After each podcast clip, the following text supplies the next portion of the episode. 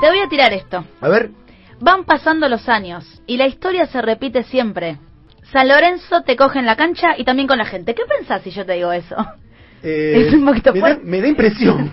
Bueno, ayer fue el Día Internacional contra la Homofobia en el al fin, fútbol. al fin, al fin. Y hay que decir las cosas, muchachos y muchachas, hay que evitar la incomodidad y hay que evitar también el hecho de que muchos de nosotros hemos cantado estas canciones Claro. y peores también. Sí, claro. Y es un buen momento de vuelta para repensarnos. Cada 19 de febrero se celebra este día en homenaje al nacimiento de Justin Fayanou, que fue el primer futbolista de élite en reconocer su homosexualidad públicamente Ajá. en 1990. Ah, es un montón, claro. Y contextualicemos, en ese momento, tremendo, tremenda confesión, entre comillas, porque en realidad no es algo que se confiesa, No, claro. ¿no? Pero bueno, el, el contexto era, era ese. En ese momento fue expulsado de su equipo. No, Fue eh, burlado por su técnico y sus compañeros públicamente no te puedo creer. y no volvió a ser contratado nunca más de manera permanente por ningún equipo. Qué eso es homofobia pura, ¿eh? Bueno, esto a mí me gusta eh, cambiar y resignificar también las palabras y nombrar lo que es. En vez de hablar de fobia, hablar de odio, ¿no? Porque Claro, también cuando claro. hablamos de fobia uno piensa en miedo y en realidad esto no es miedo, esto es odio puro. En 1998, un pibe de 17 años lo acusa a Justin Fayanou de violación. La cuestión es que se toma esto como un hecho que pasó, un hecho real, no había condena firme. Se constata que la acusación había sido falsa, pero esto no le sorprende a nadie, la prensa no divulga esto. Claro, claro. Y este era pibe, claro, claro, el- este pibe, por supuesto, entra en una depresión tremenda y se suicida. No, En el 98. Pobre pibe. Un pibe que había empezado su carrera en el seten- en 1978. En su momento habían pagado un millón de libras por él, habiendo sido el pase más alto de la historia para ese momento. ese momento. Contextualicemos para un jugador negro. Así que tenemos una nueva oportunidad para repensar y sobre todo otra vez interpelar a los varones.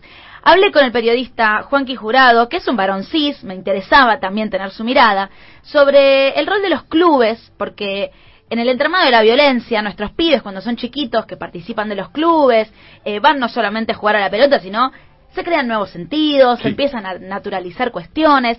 La vez pasada habíamos hablado con gente de- del grupo Privilegiados. Ellos en, el- en su Instagram tienen una sección que abrieron sobre los ritos de iniciación en los deportes, que son tremendos, Son no tremendos, solo en el sí. fútbol, por supuesto, No, en todos los deportes, en sí. todos Sí. literal.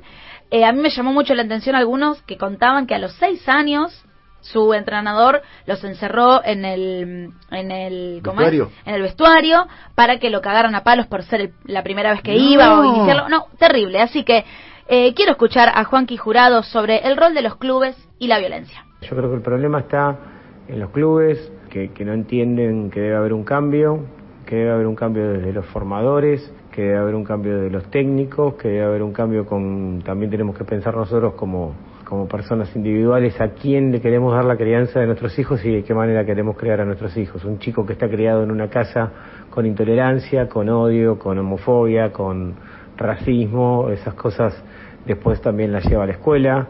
Bueno, también podríamos hablar, como decíamos al principio, que los cantos de cancha, Uf. ¿a quiénes apuntan?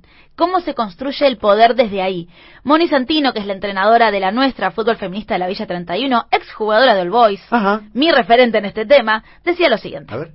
Y una condena muy específica, y acá lo tengo que decir claramente, en relación a, la- a las mujeres lesbianas, como que todas las futbolistas son lesbianas eh, en una calidad peyorativa, ¿no? Como, como bajarle el precio a las futbolistas desde, ese lugar. Eh, me parece que, que no es solo la expresión ho- homodiante, ¿no? sino en pensar cómo se ejerce poder y cómo se construye poder dentro del deporte y que el deporte es un escenario eh, fantástico para eh, transformar, cambiar la realidad, eh, pensar en un deporte más justo, con cancha y lugares para todas, todos y todes, ¿no? Debo confesar que las canciones de cancha de fútbol No, femenino son hermosas. Ah, sí. Hermosas. Les recomiendo que las busquen. Voy a traer alguna, pero Ah, son dale, hermosas. nunca escuché. Sí, son muy lindas. Eh, hubo conquistas. Hay conquistas. El movimiento feminista justamente tuvo mucho que ver en cuanto eh, en esta etapa, fútbol feminista, fútbol femenino, hay proyecciones, pero acá Moni Santino trae algo muy interesante que habla de tanto de varones como mujeres, como personas trans, la fase humana de los y las jugadoras de fútbol. ¿Qué decía Mónica Santino al respecto? A ver. Que en el último tiempo celebremos la incorporación de una jugadora trans como Mara Gómez, que muchas jugadoras hablen de su sexualidad libremente, creo que son pequeños avances, pero que debemos modificar la estructura del deporte todo, ¿no? Cuando pensamos en entrenadores que cometen abusos y, y, sobre todo cómo se mide el rendimiento deportivo y pensar que les deportistas eh, son seres humanos y que la fase humana tiene que estar contemplada y no me parece que es un muy buen camino para no estar eh, lamentándonos y rasgándonos las vestiduras cada vez que un deportista toma la decisión terrible de suicidarse.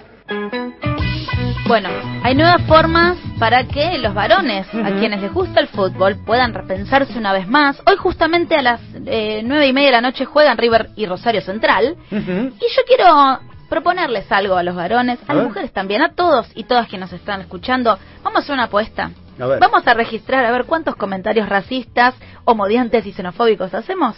Ah, vamos, bueno. vamos a, a por lo menos empezar a registrarles, registrarlos. Son muchos, hacemos muchos comentarios, hacemos pocos, no hacemos. ¿Qué miran nuestros pibes cuando nosotros estamos mirando un partido de fútbol, no? Es más allá de un partido. Entonces, si bien yo quiero que hoy gane River Plate, me gustaría también que sea una oportunidad para seguir repensando no solo eh, lo que hacemos nosotros, sino un deporte para todos, todas y todos.